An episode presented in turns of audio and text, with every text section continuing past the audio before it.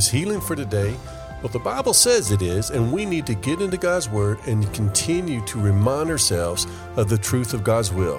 Let's do that in today's episode of the Hope for Healing, Faith for Living podcast.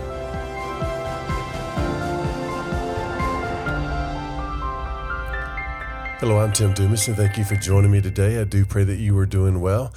Let's look at some verses today to renew our mind and strengthen our faith that it is God's will that we experience healing today. Let's begin with Exodus 15, verse 26. Here, God said something that everything else is based on regarding God's will to heal. And He said this I am the Lord who heals you. I am the Lord who heals you, or I am the Lord your healer, depending on which translation that you are reading. God said of Himself that He is our healer.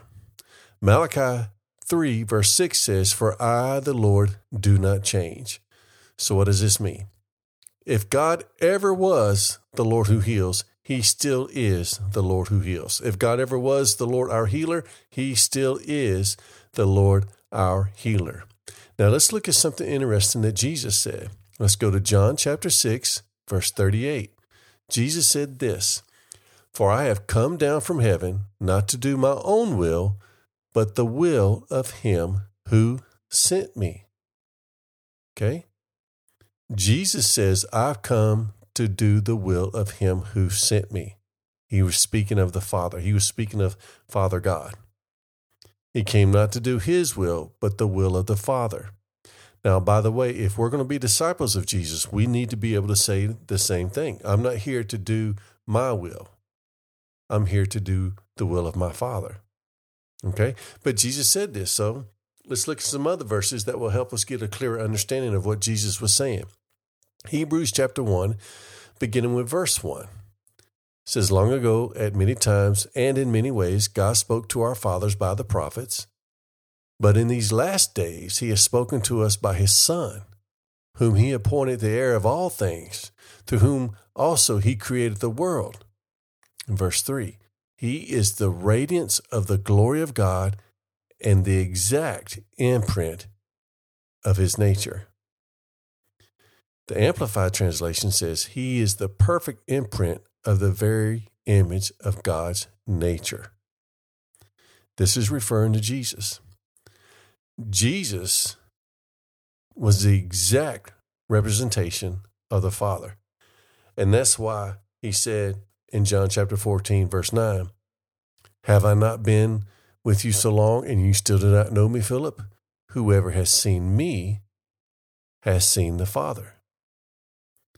Jesus wasn't saying he was the Father. Jesus prayed to the Father. But what he was saying was, if you've seen me, if you know what I'm like, then you know what the Father's like. Because he carried out perfectly the will of the Father. He only said what he heard the Father tell him to say. He only did what the Father wanted him to do. He came to do the will of the Father. He was the exact representation of the Father. And that's why he could say, If you've seen me, you've seen the Father. Because I do exactly what he tells me to do. Again, the Bible says he was the exact representation of the Father. He didn't claim to be the Father, but what he was saying was, If you've seen me, you have seen the Father and you know what the Father is like. And you know what the will of the Father is by looking at what Jesus did. Now let's go to Acts chapter 10, verse 38. And it says, Even Jesus of Nazareth, how God, representing the Father, how God anointed him with the Holy Spirit and with power, who went about doing good and healing all who were oppressed by the devil, for God was with him. What did Jesus go about doing? Doing good and healing. He went about doing good and healing. How did he do this? Through the power that the Father put on him, the Holy Spirit, the anointing of the Holy Spirit. God was with Jesus doing this. God was in Jesus doing this by his Spirit. Jesus going about doing good and healing, when he was doing that, he was doing the will of the Father. When he was doing that, he was expressing or demonstrating the will of the Father. Jesus going about doing good and healing was a representation of what the Father's will is. He was carrying out the Father's will.